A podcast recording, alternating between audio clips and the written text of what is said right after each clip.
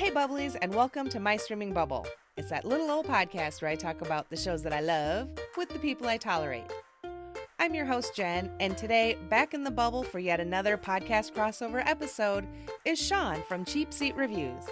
Hello, and welcome back. Well, thank you for having me. I, I, have to admit, Jen, that usually when I guest on someone else's podcast, and they always say the nice things like, we can't wait to have you back usually that means we don't want you to actually come back. But not only did you invite me back, it feels like it was just like last month that we did uh, whatever movie we did. My brain is so tired. it's Nightcrawler, yeah. Nightcrawler, right. Like it feels like it was just like last month or whatever. So the fact that you said, not only do I want you to come back, let's do it soon, I was stoked. So Yay! thank you so much for having me back. I can't wait. Oh, absolutely. Uh, it, that was such a great episode. It was a lot of fun to talk about. Maybe not the most fun movie, but it was, you made it fun and I had a blast. So, um, and before we get started, I just have to say with your uh, Clueless episode, I loved it. And it, the funny thing is, I just have to say, when you when you got all worked up about the IMDb DB quote trivia, right there with you. Yeah. that was just like someone just wanted to type something. Yeah. A, a partial sentence. It didn't even feel like a full sentence. But then when you guys got to your trivia part, um, I answered in unison with Megan Carla. nice. and nice. All, all by myself. And I just, I, it made me laugh. And I'm like, oh, I love that movie and it was so much fun listening to the Clue, your guys' Clueless episode. It was great. I'm glad you had a good time. It's funny. So we've been doing the, you know, the game now for the for the podcast about six months now, and that episode is the only episode where every answer, every question was answered. Mm-hmm. Um, like the next week, almost like none of them were. It was like a half point. You know, like I mean, most don't get them all right, but we we did. And the fact like the ones the two that they got wrong, I got right was kind of amazing, honestly. So yeah, because they got the one they got wrong was like Rodeo Drive. Yeah. And I was I was driving home from work and I have like a three minute drive. So I only got like a I got like through that part. But I was screaming in my car at them. so I just that was that was a lot of fun to listen to. So you guys were great, and yeah, I just talked about one of my all time favorite movies. So you did a good job. I Thanks. I approve. so, but we are not here to talk about Clueless. Sean is here today to help me navigate through the dreamy labyrinth that is 2010's Inception, starring Leonardo DiCaprio, Elliot Page, Joseph Gordon-Levitt, Tom Hardy, Ken Watanabe, Cillian Murphy, and more.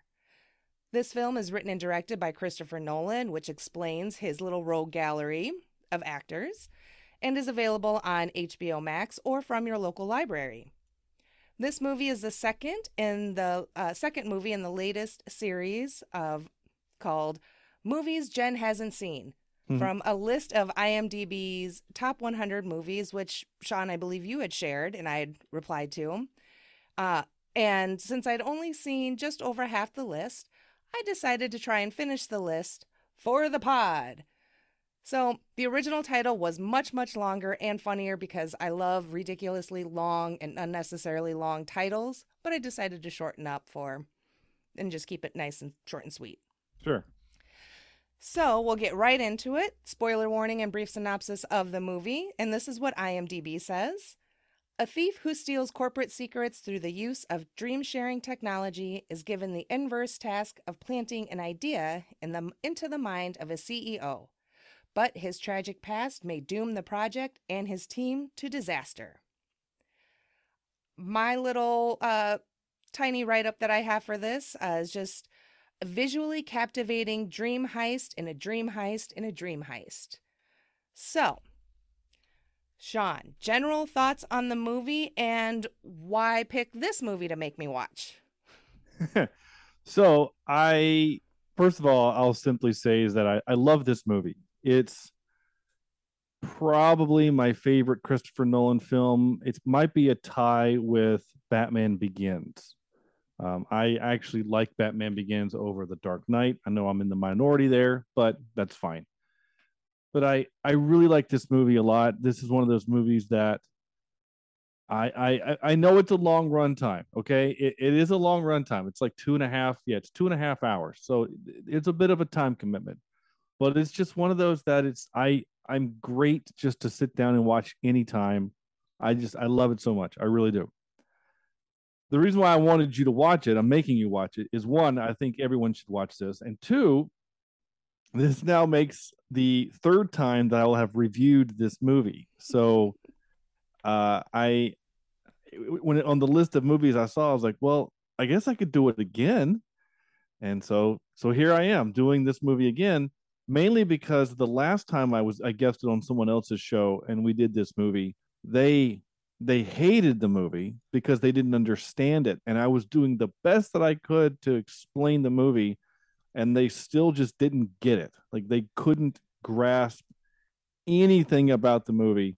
And so I thought I almost felt like it was my fault that they didn't fully grasp what the movie was about. So I thought, you know what? I have to make sure Jen understands this movie. well, I appreciate that. And I I'm so glad that you made me watch this movie because I loved it.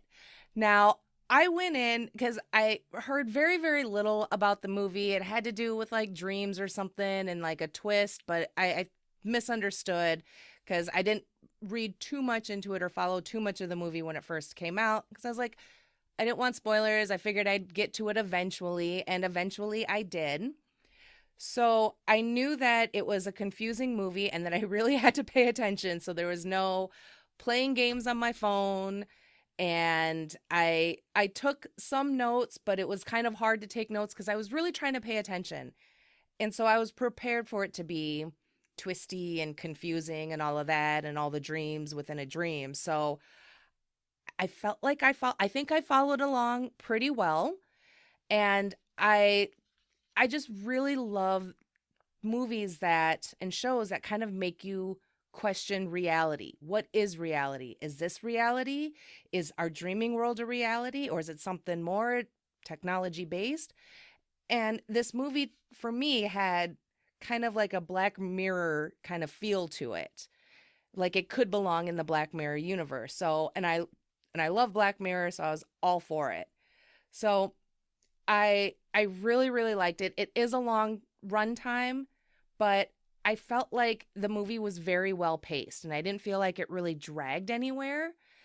And I loved I liked the story. I liked the whole concept of dreams within dreams within dreams and implanting uh, ideas into someone's mind and everything. Oh, it's just so twisty and weird. I loved it.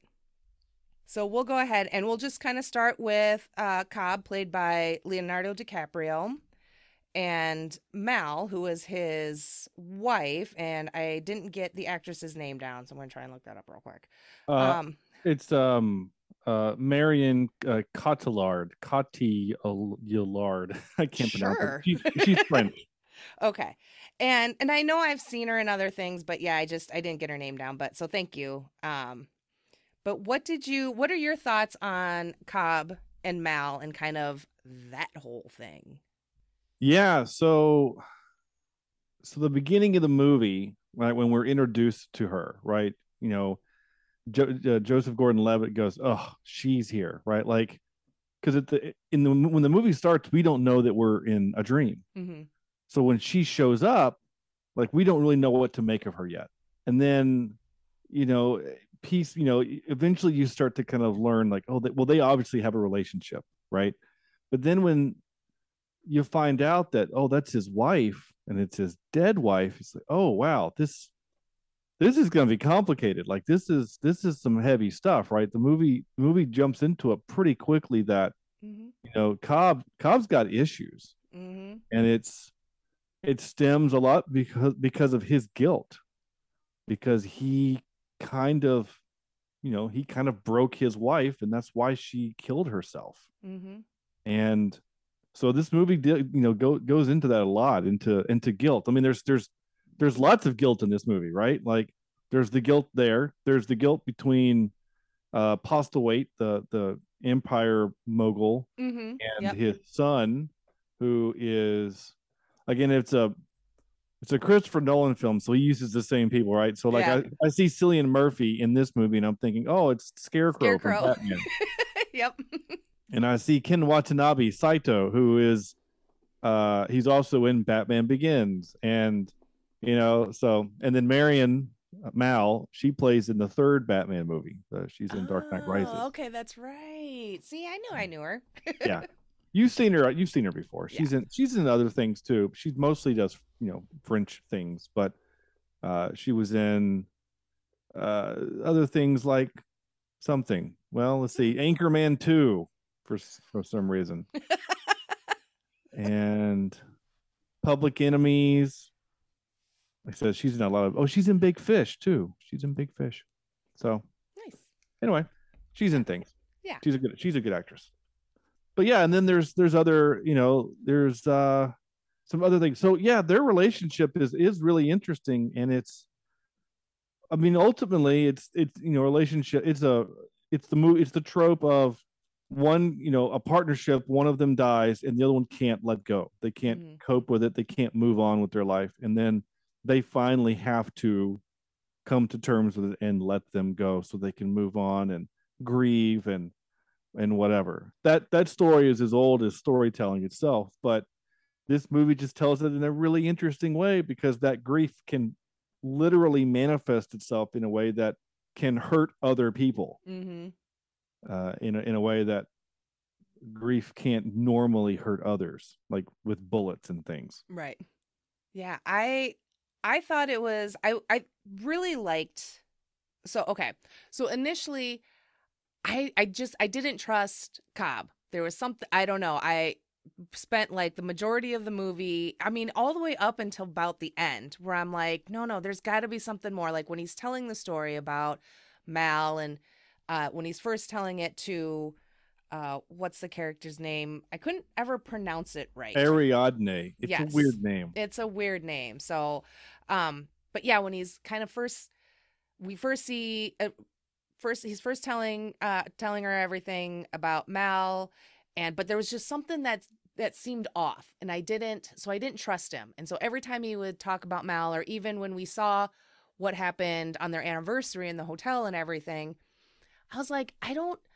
Why do I feel like there's gonna be like a twist, and it's actually like like like we're we're just missing a big part of it and he's even more so responsible or maybe he's the one that actually died or something it ended up not being that but that's quite all right see i was prepped to be confused so i was already working on confusing myself while watching the movie but i did that i agree i thought it was really interesting the way they used the mal character as this manifestation of like grief and the pain that it can uh, cause and you know untreated and you know not really dealing with it and kind of him always wanting to still kind of run away because you gotta kind of got that sense that you know yeah he's not ready to let go and he still wants to be with be with Mal Mal Mal. It's Mal M A L, but his his the way he says it does make it sound like he's saying mall M O L. yes. Okay. Because that was kind of confusing when I'm like trying to when I was watching it and I had the closed captionings on I was like no you're not saying it right. It drove me nut drove me a little nuts but um but yeah and then his insistence on you know going deeper and you know the whole like can't use his dreams he can't be the dreamer and he can't be the architect. I was just like what is going like i just felt like i couldn't trust him.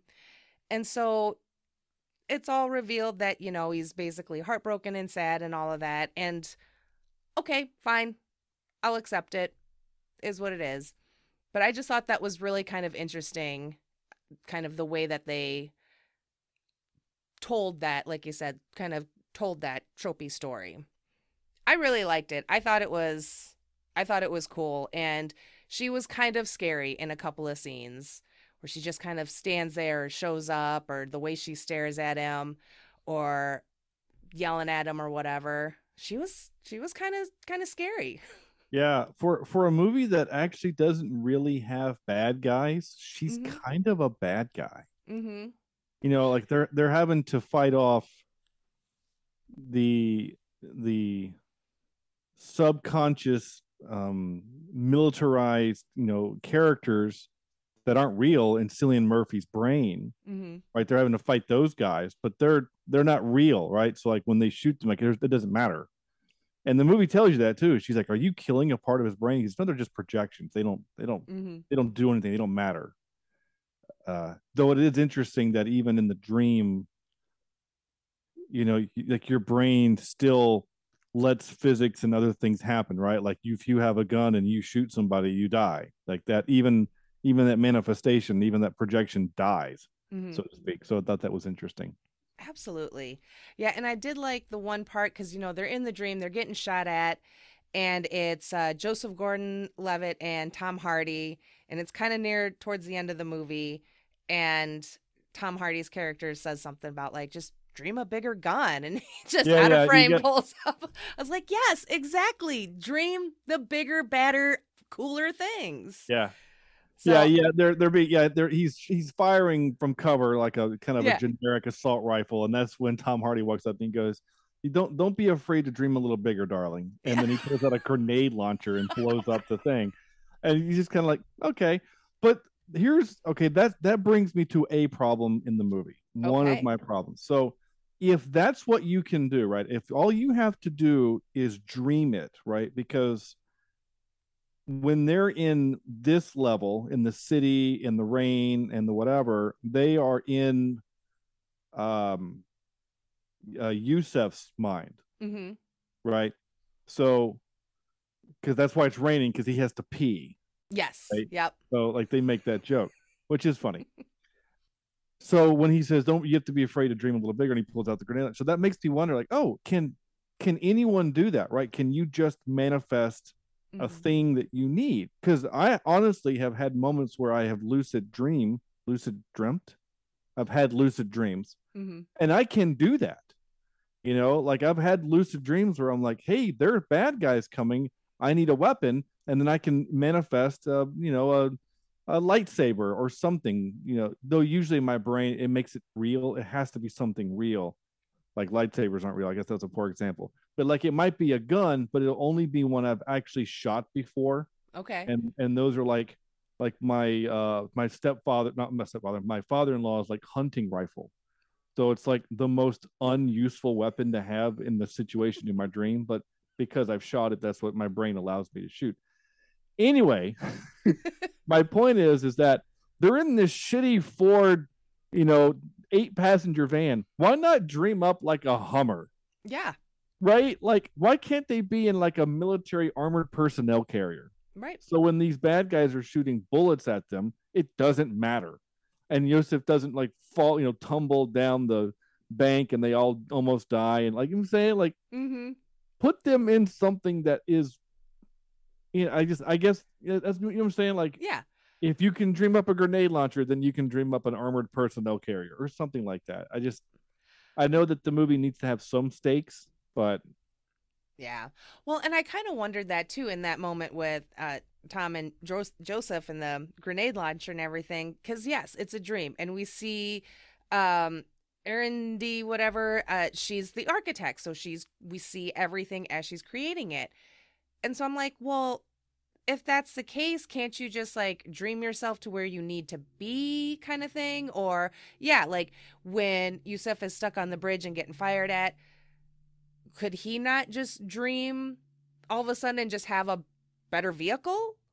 Yeah, like a hummer or something? So that was that was kind of like uh but at the same time i thought like i said i thought this movie was well paced so i didn't like linger on that too much for the first watch and was just like whatever we're we're in it now in it to win it let's go so but that's a that is a good point yeah. just Again, I've better I haven't said this. I've probably seen this movie 10 times easily.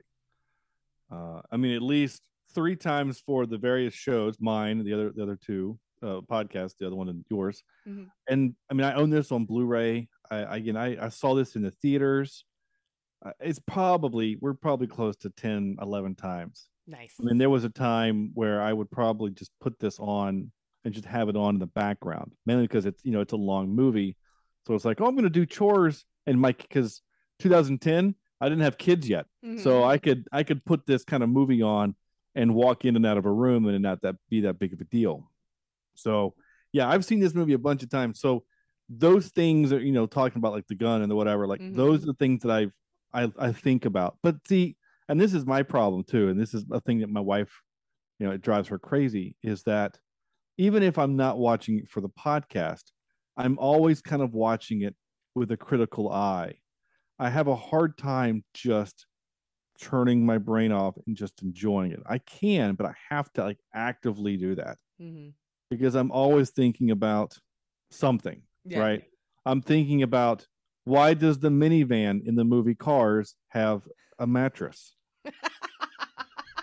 like, Oh my god, I never thought about that. see, this is what I think about. God damn it, Sean.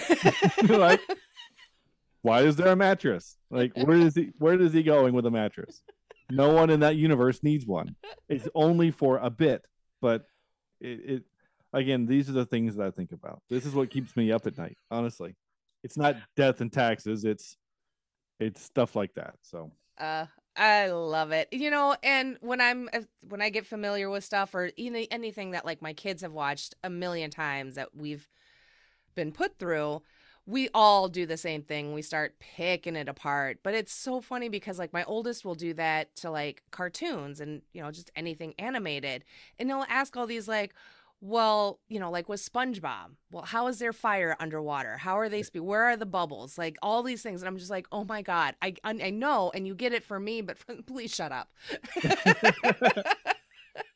yeah, what else? So, okay, so this whole concept of the inception and implanting ideas in someone's subconscious and having to go so deep that they to make the idea seem at least to the person that's under that it's their idea what do you think about this that whole concept I think it's a fantastic concept, and I think it's super fascinating. I mean, obviously, they explained it early in the movie that um, you can't do it at a surface level, right? If Mhm. you know, if like he says, if I say, "Don't think about elephants," what are you going to think about? What are you going to think about elephants?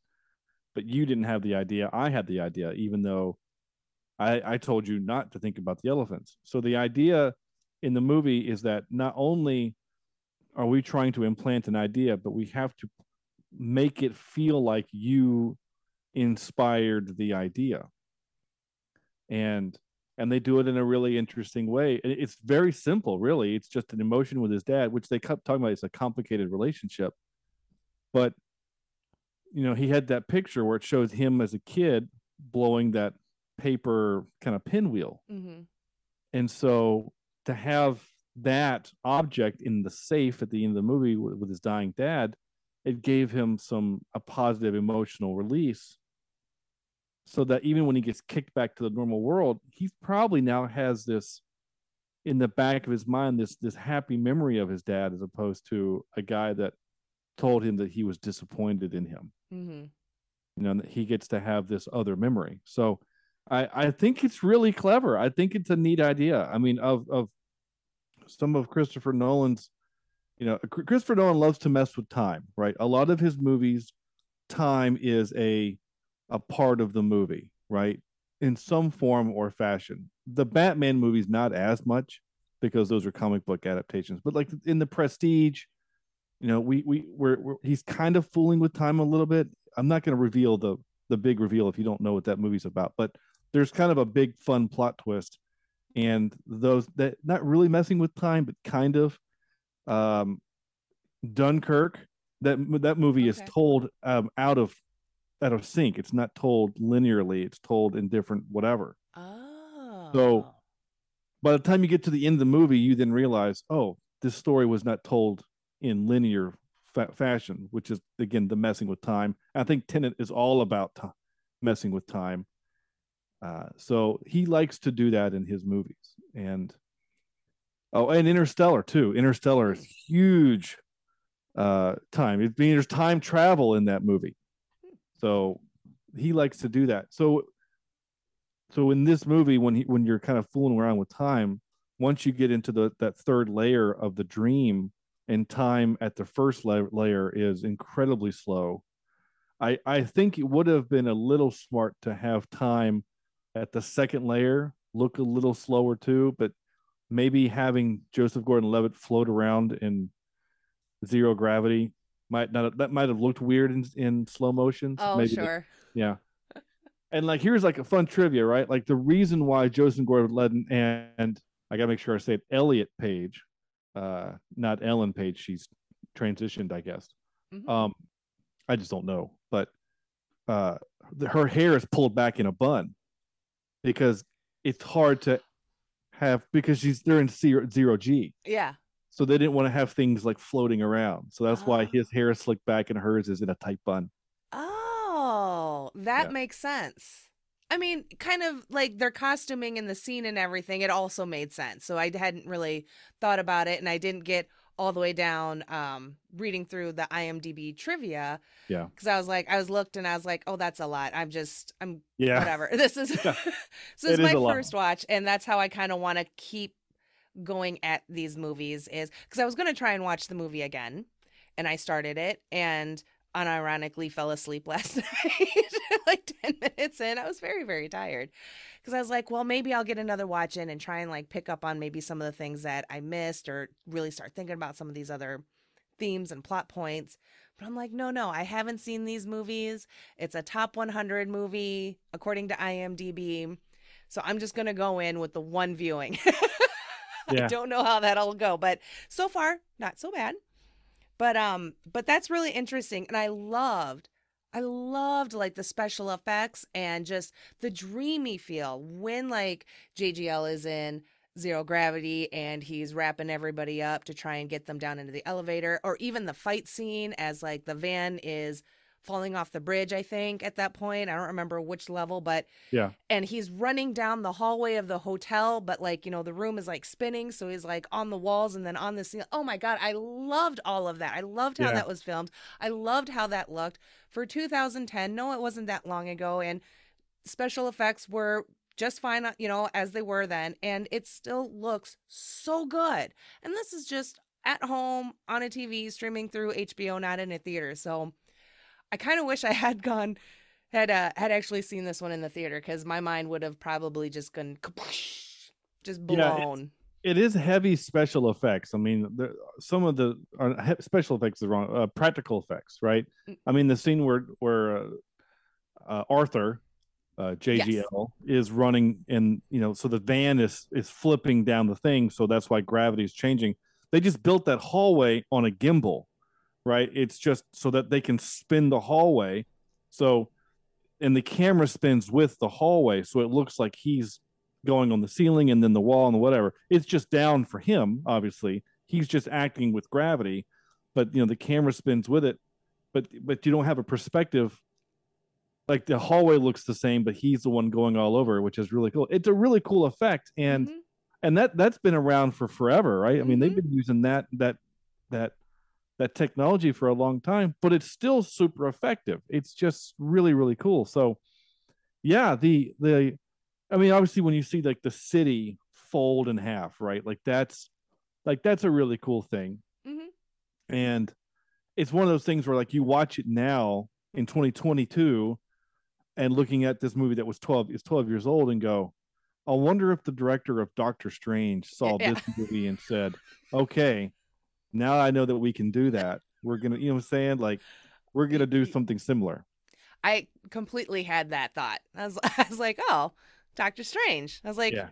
still looks cool. Yeah, yeah, yeah, I I didn't know that that was the the hallway scene with Arthur was practical, but you could kind of tell, right? Because it just looks like real. You Yeah. know, instead of computer generated or superimposed or anything like that. And so I kind of wondered, and I, again, I was like, nope, keep the phone down and just pay attention to the movie. But I, because I love, I, I mean, I'm a big fan of practical effects.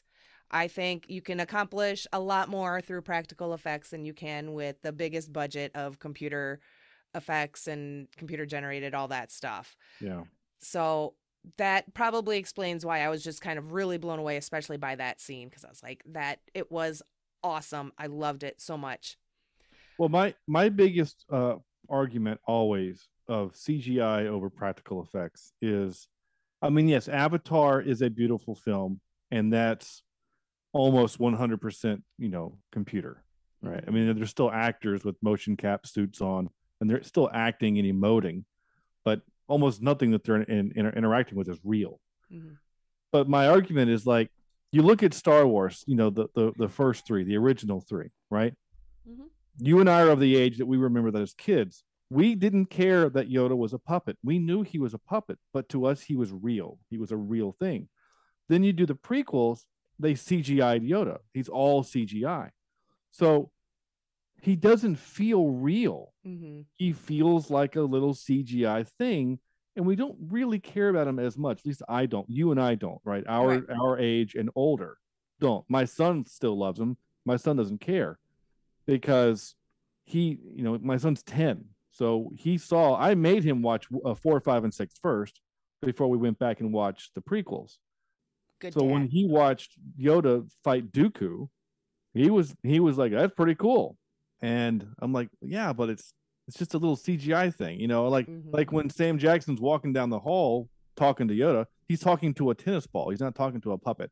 So that's why I think that's one of the things where seven, eight, nine did right is like almost all of the aliens are practical effects. They're mm-hmm. all the droids are practical and and things like that. They kind of give it that more real lived in film. Now the stories are bad, so there's that, but at least the the the practical effects were pretty real. Yeah, I kind of remember like growing up and you know different um seeing something about like the special effects for like Star Wars, like the practical stuff, and how like in one of the stadiums, I, I don't remember which one, but to instead of trying instead of using computer generating and generating a an audience, and all they wouldn't have had what movie what it doesn't matter either way the story was that they used like q-tips and to be people in the stands and then just kind of had them you know and all painted up to look like people as opposed to using computers so maybe that was for like the prequels that came later i don't remember but or a different movie. Either way, I was like, that was a smart choice because that looks so much better. so I'm a I'm a fan of practical effects, and I just I think that's that's definitely like one of my favorite scenes in this movie so far is just that hallway scene, the fight scene, the zero gravity stuff. And I really liked how that all kind of all, you know, timed out together with the van falling and it's like and that's in a different level of of dreaming so everything happens at a different pace and it was just really interesting and i really really dug it um what did you think about um so kind of going back to mal and mal mal and at a certain point she starts to think that the that their world okay so her and cobb they're they've lived they're living their life in a dream world. And they live to be old in this dream world that they create and then they start incorporating their memories. So it's in that dream world that mal starts to want to stay like that's where she what am i trying to say here? Go ahead please. Yeah. Basically what happens is like they they go into the dream world and they're there a very very long time right? Yes. i mean they are there they're there so long that i think it's like 50 years or something like that because i think cobb says it like we were there for like 50 years. I mean they grew old together. Yep so i don't know how long that would have been in the real world i mean it would have been a while right it wouldn't have been more than a it would have it would have been because I don't know how far they went because they went pretty far. I mean, by the time that they that Cobb when they have the final confrontation at the end, that's in his subconscious. So it, it makes you think that they they didn't go one layer deep. They what they had to have gone a couple layers deep to get to that point, so that they weren't them themselves.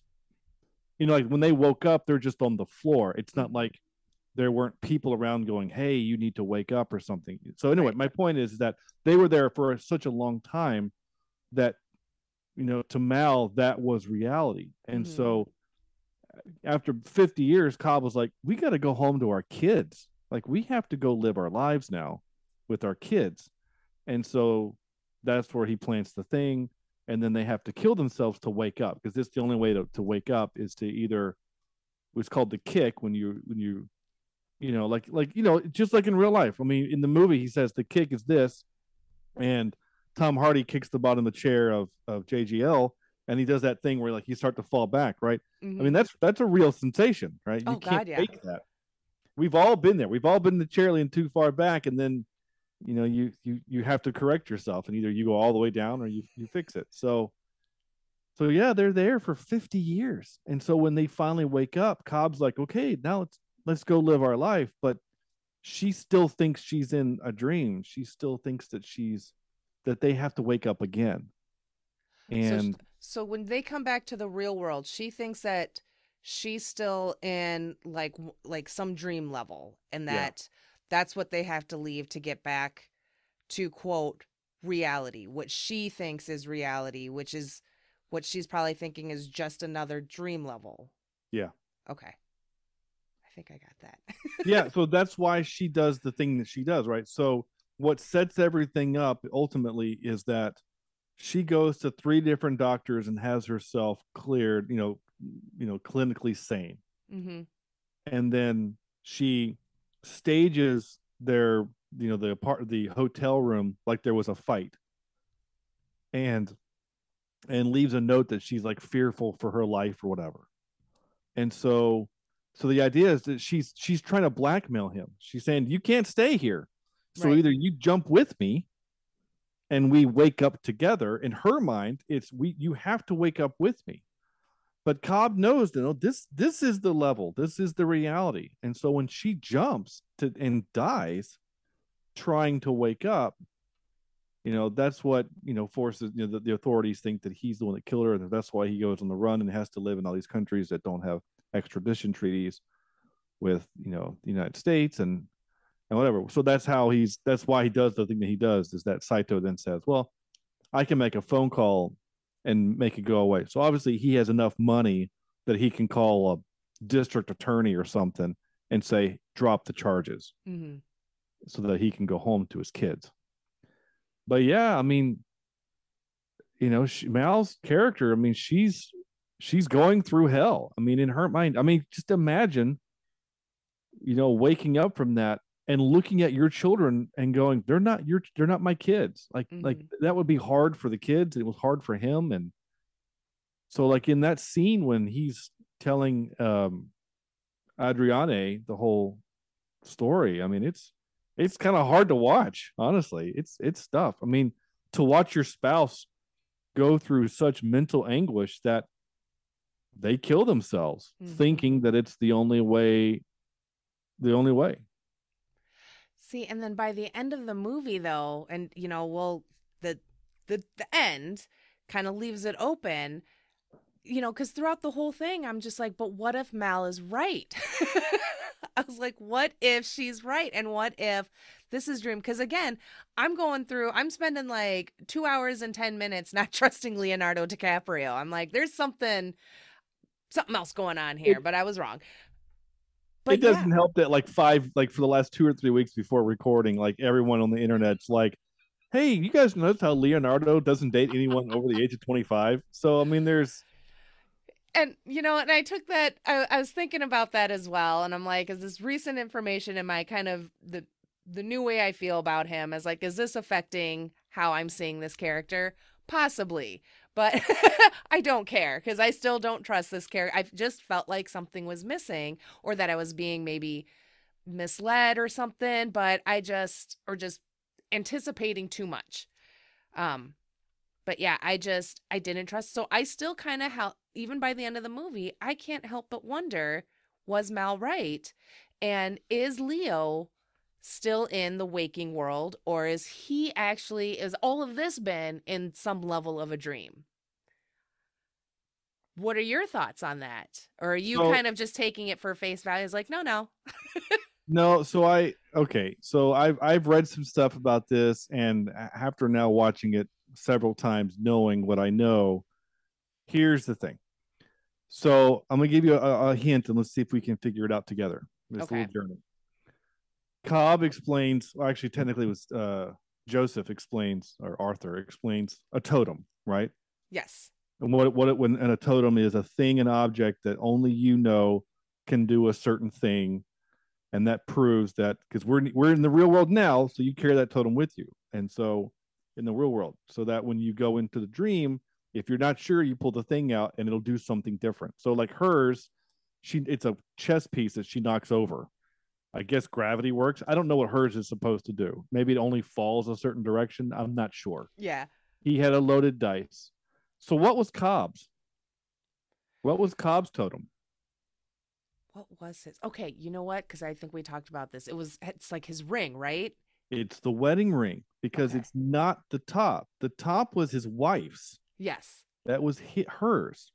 So if you notice, if you go back and watch the movie, every time he's in the dream world, he's wearing his wedding band. When he's awake, he's not. Okay. That's the totem that he's not wearing a ring. Okay. I'll have to go back and watch that final scene because I was I was more focused on you know the top and then after I finished it I was remembering back from when we were talking about this movie a little bit during um on our last episode during Nightcrawler. And so it wasn't uh, so it wasn't until later where I was like shit I was supposed to pay attention to something else. Did we talk about this movie on Nightcrawler? Did we really? A, a little bit, and nothing That's spoilery, because I was like, "Well, I've never seen it," and I think it's it's supposed to be like confusing or something. And so, uh, you you did give you did say you know pay attention to the ring, but still with no context of the movie, I was like, I don't know what that means. And Yeah.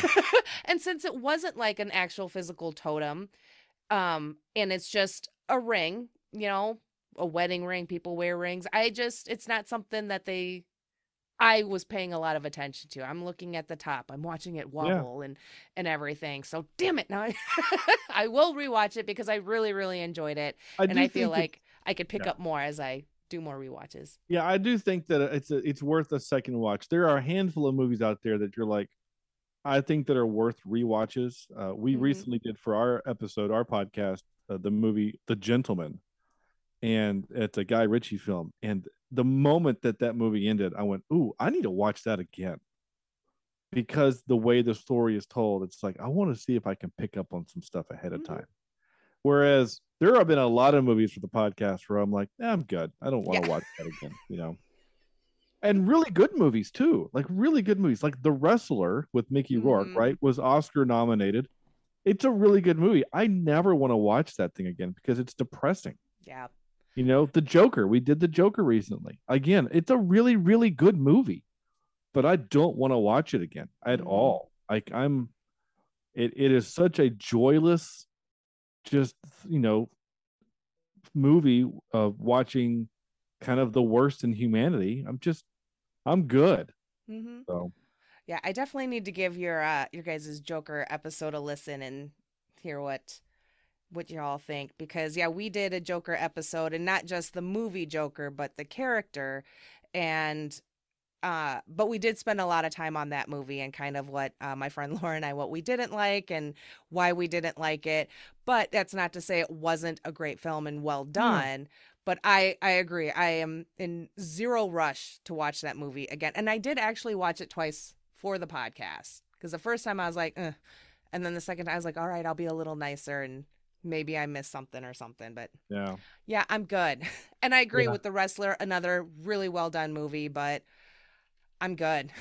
yeah. I, another one I, I feel this way about, and again, we did it for the podcast, and and people are really confused by when I say this, but Wolf of Wall Street, seen it one time, I'm good.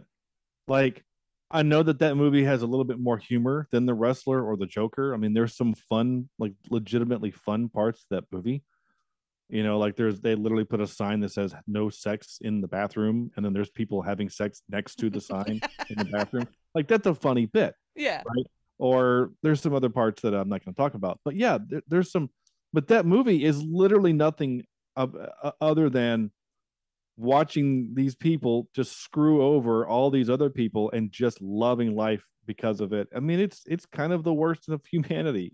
And then also watching him try to like drive away with his kids. Like there's just so much of that movie. Like he's a terrible human being, the character that he's playing. Hmm. So I watched it one time and I'm like, this is a really good movie. It's going to get a high score for me. I never want to watch it again. Fair enough. Yeah, I haven't Yeah. seen that one either. So, huh, I haven't watched a lot of I, I just I've I need to get caught up on movies, and that's kind of another reason why doing some movie series for the for the podcast is going to be a Sure. lot of fun because it helps me kind of get into that because I got sucked into TV series and I love it there too, but I'm just like I'm I'm clearly missing a lot. so this movie I cannot wait to watch it again and I I really really like I said loved this movie. All right, so let's see who else. What else have we got here? So we talked about the ending and the whole concept of it. So what did you think about the Dream Heist gang?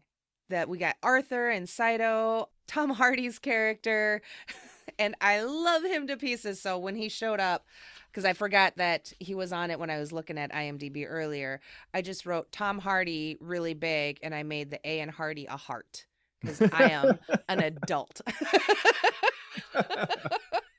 yeah, the heist gang is cool. I mean, you know, they you know, they they are kind of like what every movie when you have a heist, everyone has a specialty.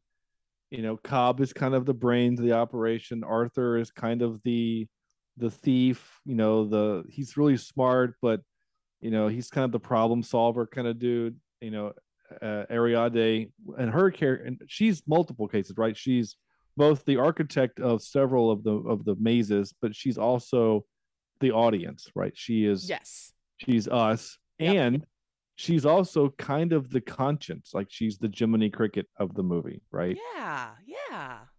And then uh, Watanabe Saito, you know, he's the, you know, they make the joke, you know, there's no tourist on this thing, right? So he's literally there just to be a problem, Yeah.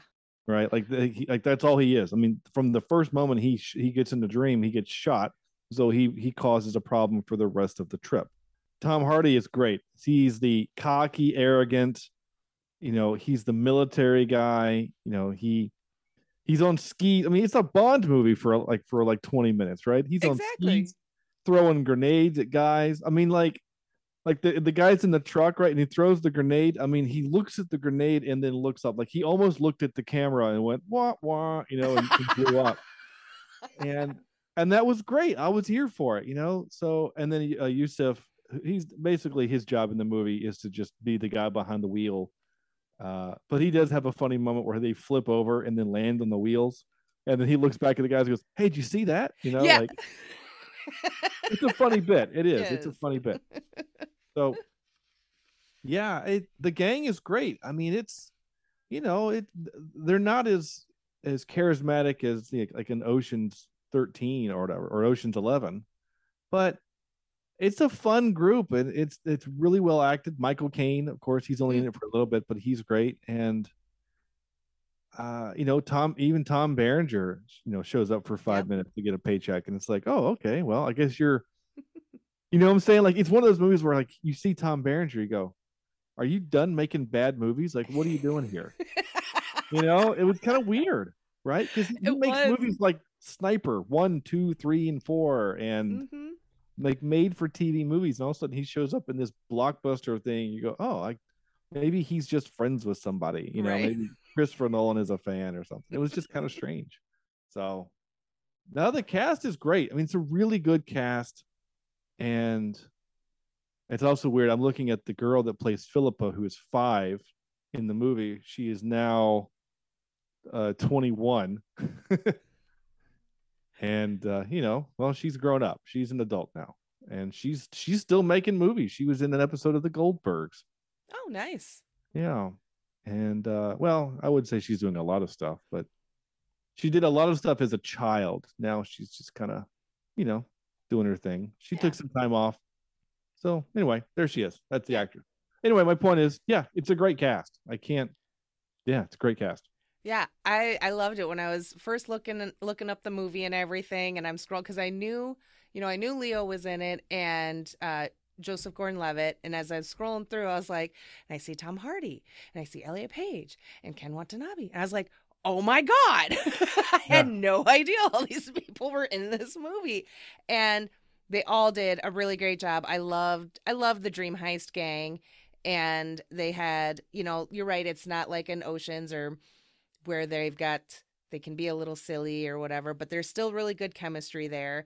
They still were able just worked really well off of each other. And I rooted I was rooting for everyone. I didn't want Saito to die. I was like, you guys need to get him wake him up and make sure he's okay and everything because if he dies i'm going to be very very upset Yeah. so i'm glad that didn't happen and yeah i was really rooting for everyone and even like cillian murphy and i know he wasn't really part of the dream heist gang per se he kind he's of the mark. Like he's Yes. he's the mark. Like he's they're they're there to con him, but he's still kind of an endearing character. You don't Mhm. hate him.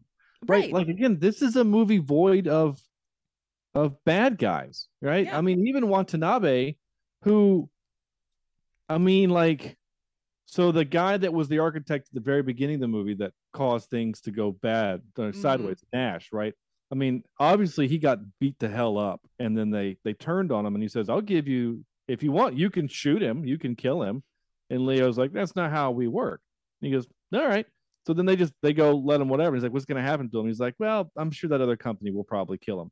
So you're like, oh, he's kind of a bad guy, right? Because he's also yeah kind of blackmailing Cobb into doing the job. But then you're you you're kind of endeared to him because, like for me, the the moment where like you you're kind of okay with him is like he's explaining. He goes, look, this company is huge. They're about to become a monopoly, a world leader in energy, and we can't have that. And like that's bad for the world to have Mhm. just one company in charge of the majority of the energy. I'm like, as Americans, we can get behind that. That makes sense. We, you know, our history as Americans aren't we're not great at history, but we could remember the you know monopolies of oil and bar- oil barons and newspapers and stuff, and go, yeah, Mhm. okay, we can get behind that. And then he has a great punchline when he says, "They said, well, you're going to have to buy the whole first class of the airplane." He goes, "I bought the airline." mm-hmm and they all just kind of look at him and he goes i thought it was important you know like it's a it's a funny line that this guy can buy an airline you know Yep. yeah, I loved it. And at first, yeah, I thought he was going to be a baddie and that, you know, just kind of, yeah, be be the antagonist or something. But he wasn't. And along and somewhere around I yeah, I think maybe around the same time I was just like, you know what? Yeah, when he bought the air, airline, I was like, I like him. I like him and his airplane money. Yeah. And and so then by the end of the movie and everything where we get to the point towards the end where we're back to how the movie starts and it's all kind of come back around where Leo's there to save Saito and bring him back up and because at first, you know, the way it opens, Leo's on the beach, and my first note's like, huh, Leo on a beach. We've seen that movie yeah the beach. and uh he goes and meets Saito and he's all old and everything. And he's like, Are you here to kill me? And I was like, Oh, he's probably the bad guy. Right away. They give that they're Yeah. they are misleading us. So maybe that's part of the reason why too. I was like, I don't know if I trust Leo because they were they did that to me a couple of other times. So but I I was really happy everyone lived and i was really happy with um cillian murphy's character robert fisher and even the relationship with his dad and how that all kind of panned out because i'm glad that it ended up not being that it ended up on a happier note that his dad was more disappointed that his son tried so hard to be like him who was maybe not the best person maybe not the best father and kind of giving fisher that happier moment, that happier memory. So that made me really, really happy. I was like, I'm so glad that the dad wasn't a piece of shit and didn't double down on the whole like, nope, you suck, you're a disappointment. And he had the pinwheel in. I was like, oh, I was like, Well- what a sweet moment. I wasn't expecting it, so I was like, yes remember it's not real you know I like, know, damn it it, was- Sean. I, I i think postlethwaite's character you know that originally was how he was he probably was you're you're a disappointment because you're not as good as i am that probably was the real guy and what we saw at the end of the movie there for Cillian Murphy to have that kind of cathartic moment that was the projection that wasn't real um, but what's interesting is because they because the way they explain it in the movie is that like it wasn't Tom Hardy acting as him. He wasn't in his ability to change himself right into Mhm. Tom Berenger because he did that. Because when they got into level two, Tom Berenger's character showed up, but as a projection. Yes. He was a pro- an idea that they planted at level one and showed up. So by the time you get to level three, all they have to do as the architects is to plant the piece of paper idea of breaking up the will to break up the company and the pinwheel. And I'm pretty sure that uh, Tom Oh. Hardy put the pinwheel in there Yep. Because he had the way- picture. But the but the moment there that was technically Cillian Murphy's subconscious driving that notion from the conversation he had with fake Tom Berenger at Mhm. the previous level. So you know, it's you have to think I mean you do have to think about it, right? You kind of get into it, but Yeah. you know, Ah, you're absolutely right. And I totally bought into it. And I was like, yay, a deep subconscious happy memory. yeah. Ugh. But, But- again, but to your point, I mean, you're making the er sound, but to Cillian Murphy, it's real. Yeah. the feeling that he when he wakes up in the airplane right he obviously doesn't have a memory a real memory of you know warm and fuzzy moments with dad but now he has this idea in his mind that okay maybe dad wasn't so bad Yeah. maybe i'm misremembering a little bit maybe he actually did love me and maybe i should break up the company and be my own man and try to try to start from you know things like that so i think that's okay right Yeah. i mean they they did i mean they even they make they make uh tom hardy makes a joke in the movie he's like we're we're doing like therapy for him i think he should be paying us Yeah. as, as opposed to Saito. You know, he we you know, like we're we're fixing years of bad relationship. So anyway, it just when you like you think about it that way, it's almost like it's a good thing we don't have this technology. Mm-hmm. You know, because like, who knows? I mean, of course, you know somebody would weaponize it, but Absolutely. it, it- it's kind of a crazy idea to think if that could be real. yeah. Yeah. I, I don't like I don't like the idea of it possibly being real because that's too scary. But I like it in fiction. Sure. Just like just like everything else in Black Mirror. It's fine in the Black Mirror universe, but when motherfuckers try and bring that shit into the real world, it's like, no, you weren't paying attention. Yeah. Things did not end well for them. Well, like so, we recently in in in real world news, you know Mm-hmm. they recently nasa crashed that satellite into or that projectile into an asteroid to change its trajectory a little bit hmm and and so like all the comments i've been seeing were like congrats that's awesome. Yay for us humanity woo. And then somebody was like this is how the the end of the world starts right? Like this is the beginning of the movie. And now that asteroid that they moved is going to go into the path of something else. It's going to go into something else that's eventually going to come. Like we're the cause of our own demise kind of mm-hmm. thing. It's like oh, now that you said that uh, that just ruined my day. Yeah. Damn it. Right. yeah. That was pretty cool though. We watched my son and I watched the uh little video for it and everything. And then scrolling through the comments, I think I saw someone make like a Bruce Willis Armageddon Yeah. joke. Bruce Willis did it first or something. I was like, "Oh, you're funny." Well, like in the movie, right? Even in Armageddon, they're like, well, why don't we just basically do what NASA just did? And the guy Mhm. goes, that's a terrible idea. W- well, why? Well, because the movie needs it to be a bad idea. you know? Exactly. Like, we need to put just, you know, non-astronauts, you know, drillers on an asteroid and just do it that way cuz that makes so much more sense. yeah, I mean, there's there's a famous like piece of trivia or behind the scenes where Ben Affleck is on set going, really, Michael Bay? It would be easier to put put men on the asteroid and drill it instead of just blowing it up with nukes. He's like, shut up, Ben. Yep. know?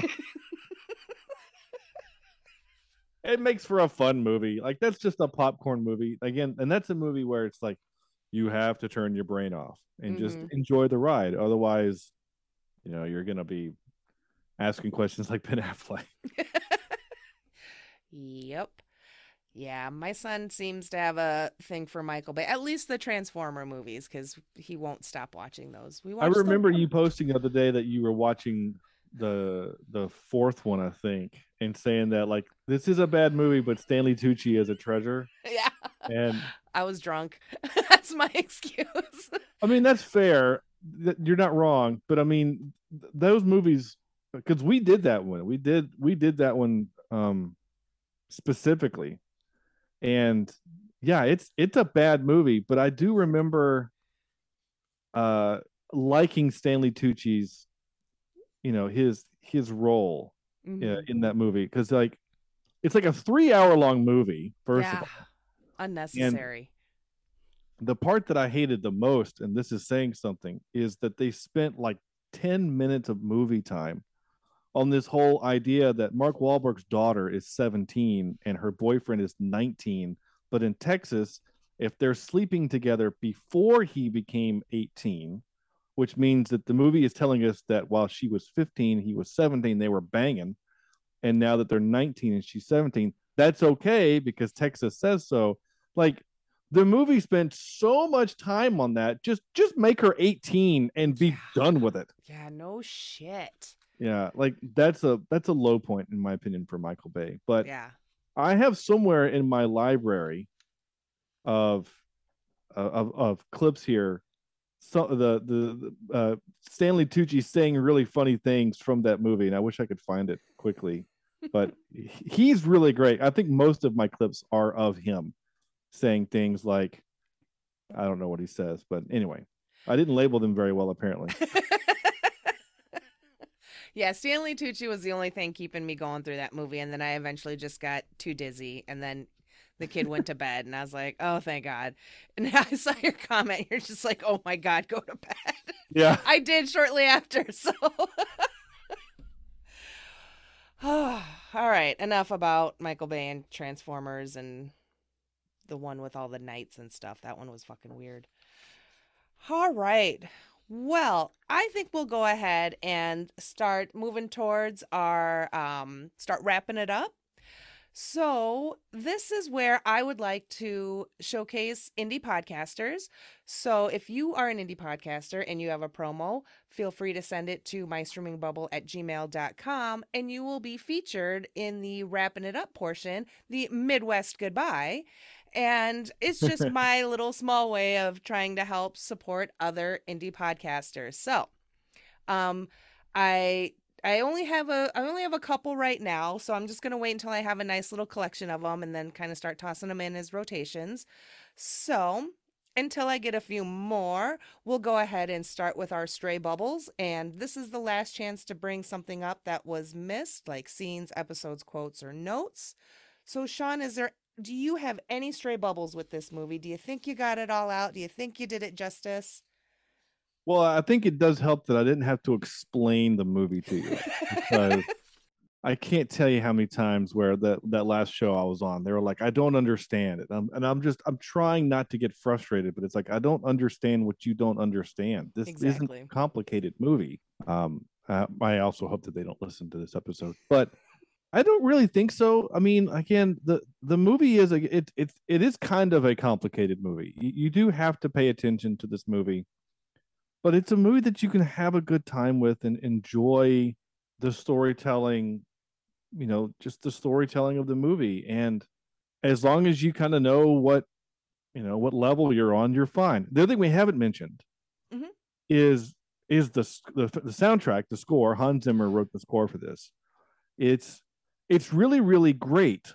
I mean, it it is it's Hans Zimmer, so it's almost always going to be great. But it's that mo- it's the, this movie. The music just constantly drives it. It gives it tension. It Mhm. gives it energy.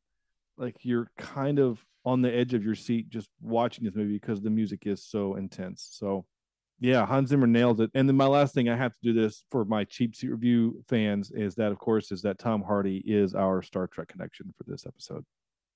Oh yeah, that's right. Because which one? Which one was he in? He was in Nemesis. It was his Nemesis. That's feature right. film debut. was that one? He's a young guy. He's like He's so 21 in that movie too. He's such a little baby. He's I a little dude in that. He because he he would later bulk up for lots of different roles, but he's a little skinny guy. Oh, I forgot he was in that. Oh, um, I'm glad you brought up the music because I actually did kind of I did have a quick note about um the music in addition to some of the scenes and I don't remember which scene it was exactly but I I mean it wasn't like anything exciting was happening it wasn't uh, the chase scene, you know, the car chase scene, or any kind of fight sequence or anything like that. I think they were just moving from just simply one scene to another. Someone was walking through a set of doors. Tom Berenger's character, not in the dream world, but when we're first, I think we first kind of introduced to Robert uh, Fischer and his dying dad. The way he walks through the door, that all felt like a dream. And there was something about the music, I think, with that scene, felt very quickly paced. And there was like a beat in it that kind of sounded like a heartbeat a little bit in the background. I, I don't remember exactly. All I know is I started getting anxiety and nothing was happening. It was just Yeah. moving from scene to scene. And I, all of a sudden, I'm just like, what's my heart doing? Why am I so nervous? What the fuck is going on? And then I kind of tuned into the music and everything. And I think that's what was setting me off was the way it just carries you from scene to scene. And like I said, it is two and a half hours, but I kind of, it almost didn't feel like two and a half hours because I thought it moves very well. I didn't really feel like there was like a dull or a lull in any in any part of the movie, even when they're having to maybe kind of slow things down and explain a little bit of the plot or answer some questions through Elliot's character, whatever. Everything felt like it had its purpose and kept things going and I didn't get bored. I was like on the edge of my seat. I'm like, like I said, just really trying to pay attention. I'm like, I really need to understand this movie. God, I hope I understand this movie. I think I did an okay job. But yeah, the just I think the combination with it being in a dream and not really knowing what's real and then the music, the score with that just it, it got to me. I got nervous and scared and literally nothing was happening. I just I remember that because I'm just like, what is wrong with me? Uh, let's see. And I think I thought I had one other note. No, I think that's gonna be that'll that's about it for me. I think we've covered it all. So, oh yes, and there's that meme with Leo and Cillian Murphy and the go deeper and he, Leo's eyes get squinty. So I was like, haha, I get it now. Yeah. It's like it's so so fun to see a meme out in the wild like that. Yeah, it is kind of fun when that happens. Like like the like the one when we did Nightcrawler, right, where we see Yes. Jake Gyllenhaal like laugh and point to the guy. It's like, hey, that's where that meme comes from. Yep. Yeah, that now. See, I have a weird self rule that I don't use a meme unless I've seen where it comes from. Hmm. It's just a weird thing for me. Like like I feel like if I'm gonna use it, I need to know its origin story. I don't know why. Again, I know I'm weird there. It's it's a me thing. I totally know it and own it. It's fine. But that's just how I am. You know, I get that. I can't wear I can't wear like shirts or anything like that of any like shows or movies or books that I haven't actually consumed. And even if like I haven't read American Gods or watched the show. And even if I had watched the show, like I've seen Shadow and Bone, but I haven't read the books. So they got Shadow and Bone t-shirts for the books, but I'm like, I can't I feel like I can't wear that because I've only watched the series. And I've overthought this to the point where I'm like, maybe it has something to do with like 80s kids, 80s, 90s kids, where for a while there was like a big thing about kind of a fear about being called out as a poser, Yeah. right? And Yeah. so I think that's what it is, is that I don't want to be, I don't want to be called or accused of being a poser. So I can't wear those things or I can't, you know, do those things or share that meme. I get it. So I think that's what I think we were just so scarred. That yeah, that that that's actually really interesting. And I think there there might be something to that. Um just because it's so funny seeing so like I work at a community college and I can't tell you how many times I'll see and I call them kids, right? Because these are some of them could be 16 because there's there is a, a high school it's called middle college there in in several of the campuses so there could be 15 16 17 18 year old kids and occasionally there'll be you know a mid 20s mom or dad there with their young child there just you have to take classes when you can and you can't always get babysitting services and that's fine and I'll, so I'll be walking down the you know down the, the sidewalk and I'll see a 14 year old wearing a Nirvana t-shirt Mm-hmm. and so I'm like, in the back of my mind, I go, did they actually know who Nirvana is? Or do Mhm. they just think the shirt's cool? And then I think I saw recently on Twitter, like recently, that like Gen X just likes to wear shirts from you know bands and stuff, but they don't listen to the music, you know. Because like I, I saw uh, about no a few months ago a little kid, like a little kid, four year old kid walking down the street with mom holding hand, and he was wearing the Nirvana shirt that had the smiley face like spray Mhm. paint on it, and I'm like, well, I know that he hasn't listened to that, so it's just, it's just like to me that's that's interesting because I would never put my kids into clothes of things that I liked. Meaning, you know, like my favorite band is a ska band, right? It's a ska band, and I have T-shirts of them. Now, if they made shirts that would fit this my son, I would not buy that and put it, my son in it. Now, no one would know who it is because they're pretty uh, obscure band, but you know, I wouldn't put uh, my son in a Weird Al T-shirt because that's my thing Mm-hmm. you know so anyway that's just uh, uh it's a me decision i'm not not saying anything bad towards people that do that do your own thing live your life whatever it's just yeah. a me thing Yeah. No, I get that. I I totally was one of those parents that was like, "You're gonna wear the Sublime shirt and the ACD shirt, DC shirt, yeah and because that's what mommy and daddy like." Yeah. Um, and you know, uh, eventually you- they get old enough, and it's you get them what they want, and that's fine. But Sure. it was, you know, because they're just they're an extension of you, so it's like. I, that's what I listen to, and that's what I'm. That's how I'm going to try and raise my kid. Also, the shirt was on sale. Um, there's that too yeah like I said, do, do whatever you want Yeah, yeah. no no whatever it's just it wasn't a thing that we did so yeah, Uh, exactly. I was always I was always very proud of. This is going to get a little you know heady, but I was always very proud. Look, looking at at 40 years old, looking back at my teen years, that my dad did not project onto me his dreams and desires. You know, like I remember I remember being young enough when I was in, going into the sixth grade, picking out an instrument to play in the band, and dad's like, pick whatever you want to play. I don't care. Just you know, if you want to be in band, then pick an instrument. And I picked not his instrument. He mm-hmm. played French horn. I wanted to play baritone, and he was okay with that. My dad was a band director. You know, he was a mu- music major, and my dad was one of the best French horn players I have ever been around. And I went to a school of music, so the fact that he didn't project on me, I always remembered, and I've told him that. And so I always was. I'm very cognizant of not to do that with my kids Mm-hmm. you know, my son is going into the fourth grade or is in the fourth grade now. But last year, I remember my third grade year being shit. It was awful. I hated it. I got bullied.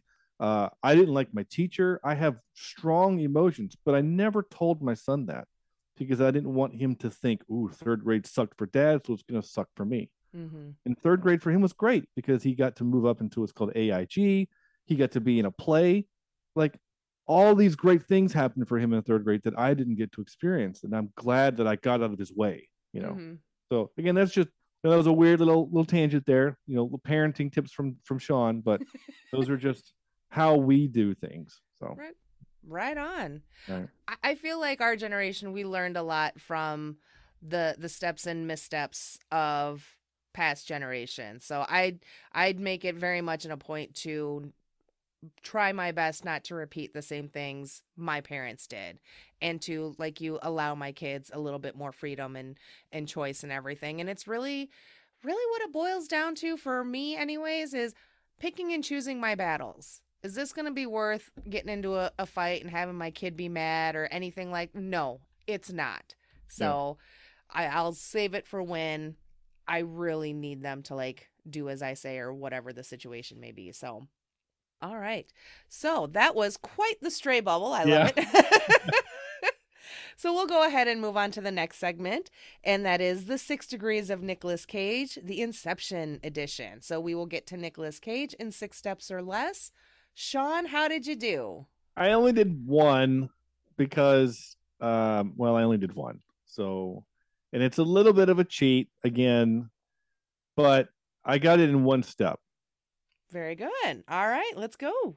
So we mentioned the music composer Hans Zimmer. He Mhm. wrote the music for this movie, and he also wrote the music for The Rock, starring Nicolas Cage. Very good.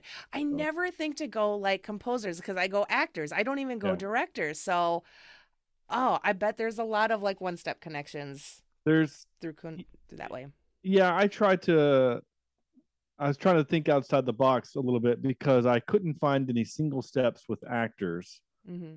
And and it's weird as it is, this is an ensemble cast, but this isn't a big cast for the movie. Like there's not, you know, I mean, most once you get past the the heist crew and you know Postlethwaite, everyone else is just guy in the street, security mm-hmm. guard, guy on the mountain. You know, like there's just a lot of I think the only like the only other person in the movie that even has a speaking role is the woman that Tom Hardy is pretending to be for a, a oh, moment. Yep. You know, like like there is very few other speaking roles. Either you're part of the the the main, I guess, like eight, or you're an extra. Two, four, six, eight, ten, twelve. You're either part of the twelve or you're not in the movie, you know, or you're an extra. Mm-hmm. So when you have a movie that's kind of small like that, it was kind of hard to find an actor that was just a, a level one. Right. Yeah, I, I tried a couple of different routes. I was shooting for three, um, but I got two. So my first one is I just went with Leo because I was like, it's just I need a win. I was trying to go a route with Elliot Page, and I just kept running into, I just couldn't couldn't figure it out in time because of course for some reason I always leave these to the last minute. Um, I work really well under pressure. So with Leo, um, Leonardo DiCaprio as Cobb, he was in the movie Shutter Island as Teddy Daniels. And also in that movie, that is a good movie. I like that movie too. Uh, is John Carroll Lynch, who played Deputy Warden McPherson, and he is in Con Air as prison guard Walton. Yeah, that's a good one. Thanks. Uh, the other one that I have, I went Joseph Gordon Levitt, and to kind of keep with the theme of movies I hadn't seen, that's what I I intentionally picked movies that I have not seen. So JGL was uh, in the movie Knives Out as Detective Hardrock, or at least he voices that detective. Yeah. Um, and also in that movie is Michael Shannon as Walt Thrombey. And Michael Shannon was in Bad Lieutenant, Port of Call, New Orleans as Mundt with Nicolas Cage. All right. Right on. All right. And lastly, Sean, what has been streaming in your bubble? Well, mostly movies for the podcast, right? Um, uh, we, we said recently we did Joker. We also did Men in Black and The Gentlemen, the original Men in Black. Obviously, we did Clueless recently too, which you listened to, um, which was a lot of fun. As far as non non podcast related things, though, I will say this: I will tease. You're coming on the podcast in about five weeks. We're gonna do The World's End um, though I have some bad news for you. Uh oh. Hate to break it to you on the podcast, but because of the way some of the numbers have worked out, you're no longer going to be episode 420. What? I know. I know. I'm so sorry. Oh man, that's a bummer. I'm it still is. excited to be on, but I was really looking forward to being episode 420. yeah, it's it's a dumb thing. Basically, I have a group of movies that I want to release in October only, and then mm. November is going to have its own thing. So it's, it's because of that.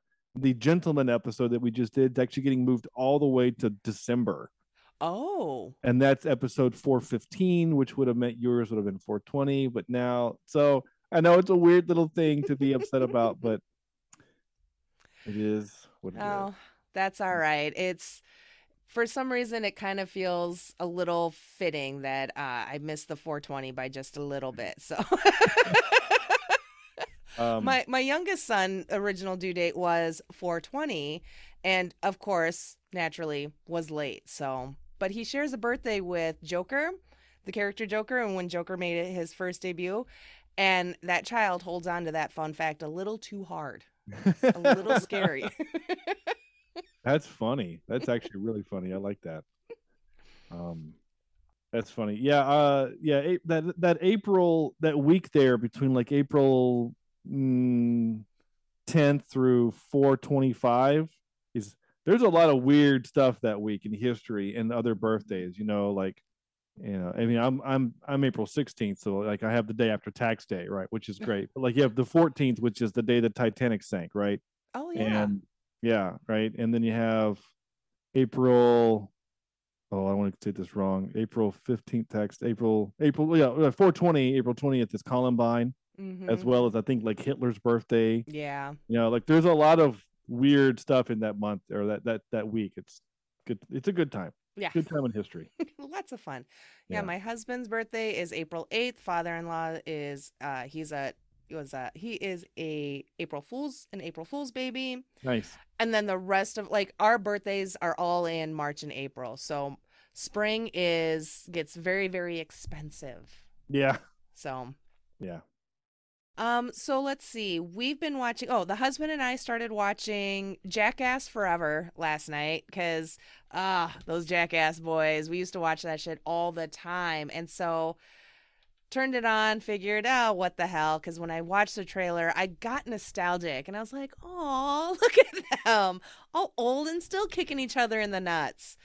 So we started it and I laughed so hard. It's, it was, I don't know. It, it, it's either Jackass is your thing or it's not, and that's fine. But we enjoyed it and I was like in tears, but I was also like gagging and really grossed out and kind of half screaming in a blanket because some things I just didn't like, but that's what you get with the Jackass boys.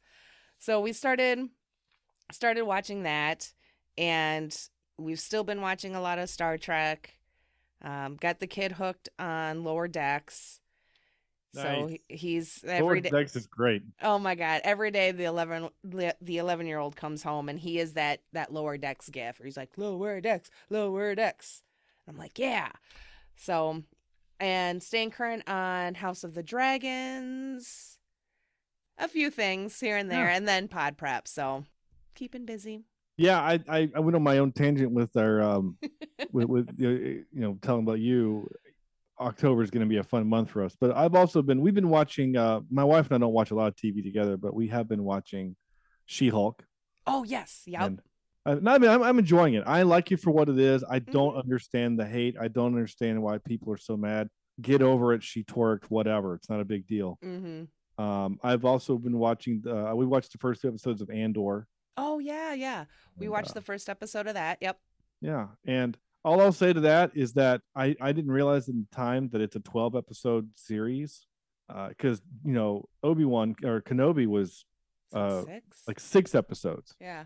So when when I saw this was 12, I'm like, that's why this is a slow burn, because the, there's not a whole lot that happens even in that second episode. Yeah. Okay. They're they're they're taking their time. They've already greenlit episode, uh, season two also. Oh, I didn't know that. Yeah, that's they've already greenlit season two, so they they plan on taking this maybe right up to the events of Rogue One, Nice. which Now, would was- make sense. Now, wasn't Kenobi supposed to just be like a one-off series? Like um I don't know. I mean, there's there's a lot that they could explore there. I I kind of liked it, but I also kind of didn't. I, I have kind of mixed feelings about it because it just I don't know. It like it was well done, and I you know Ewan McGregor can just act. The man can act, and he's so good. But there's there's I don't know. I don't I don't want to I don't, I don't want to get into any spoiler stuff with it. It just mm, the ending just left me kind of annoyed Hmm. because I don't know. I, I don't want to get into it. It's sure. fine. Sorry, I don't want your mean to bring it listeners coming. uh, No, no, it's fine. I just don't want your listeners like, oh my gosh, you spoiled, you know, that show for me or whatever. So anyway, just go watch it. It's it's good. Yeah, I I enjoyed Kenobi. I liked it. I didn't love it. And but I was under the impression that it was a limited series and that it was just going to be the one season and the six episodes, which I thought was fine. And I was like that's I mean you're they absolutely there's so much more they can explore and that's great and everything, but at the same time I kind of want when they say something's going to be a limited series or a one season, leave it at that. Just, Yeah. you know, yeah, the people want more, but isn't it better to leave them wanting more than to keep going and just until you just like nod all the way, like just nod on it and there's no more like flavor left or anything? That, that's kind of where where I'm at with it. It's like, yeah. So I don't know. We'll see if they do have a second season of Kenobi. I can't remember if they will. We'll probably watch it. So, yeah, it I'm with you. I I probably will too. I I I consume all of the Star Wars stuff. I've enjoyed it. I mean, I I enjoyed the Bad Batch cartoon, and I'm looking Oh. forward to the Ahsoka series. And I'm, uh, my son found out today. He goes, Dad, do you think they're gonna have Ezra Bridger in Ahsoka? I said they've already cast somebody. He goes, Ezra's gonna be in Ahsoka series. And I said, Yes. He goes, Dad, you have to let me watch that one. We because we haven't let him watch. We haven't let him watch, you know, Mando or or Boba Fett or any of that. And I know that those shows are for kids. We kind of wanted to watch it to see how violent it was going to be, Sure, yeah, you Uh, gotta check that stuff. just kind of get an idea. And it's like, oh, it's not really any more violent than any of the other shows, any of the other Star Wars stuff. So he could probably watch that stuff. hmm Um, though we have not let him watch episode three yet. We're not quite ready to let him watch Anakin, you know, kill children. Right. Yeah, that one's yeah. It's a little. I mean, it's the. It was the first to be PG thirteen for a reason. hmm So, anyway, sorry, I keep derailing. Again, like you said, it's a Midwest goodbye. Uh, We do this. We do the same thing in the South. We're just Oh. usually there's sweet tea involved. know. right on. Well, this has been a blast. And thank you so much, Sean, for joining me today and talking me through this dreamy, weemy, heisty movie. This was a lot of fun. It's, it, it was a heist. It was, I, yeah, I enjoyed it a lot. And thank you so much. Um, so before we leave, did you, would you like to go ahead and do a little self promotion? Yeah, sure. So I am Sean, uh, host of Cheap Seat Reviews, the podcast that explores the Hollywood film industry for the greater good. Uh, the episode that you'll be on again, it'll be episode 419. So we've been doing this for a long time. We we focus on movies that are streaming on the kind of major platforms. We watch anything. If you uh, have a request, feel free, and we will do it. And uh, yeah, we're pretty excited. The end of the year is coming up for us. We've got some great guests lined up, and always looking for uh for something fun to do so yeah come check us out cheapseatreviews.com or cheapseatreviews.libsyn.com is our website Excellent. Well, thank you again, Sean. And thank you, Bubblies, for listening. And now go make sure you check out Cheap Seat Reviews and keep streaming. Bye. You can say goodbye. oh bye i can't do i can't do your bye You It's can do a bye. You can do bye however you want. oh okay uh bye If you're enjoying this podcast, be sure to let me know by rating and reviewing wherever you get your podcast fix. Follow me on Twitter at Streaming Bubble. Find me on Facebook and Instagram as My Streaming Bubble. Have thoughts, suggestions, questions, or want to be tolerated? Email me at mystreamingbubble at gmail.com. If you want to show your love and support for this little old podcast in monetary form, search My Streaming Bubble over at buymeacoffee.com and buy me a cheese wedge. And if you want to take that love and support to the next level, head over to Redbubble where you can find and purchase My Streaming Bubble merch. All monetary support goes right back into this podcast from new recording equipment to night cheese. Thanks for your support and keep streaming.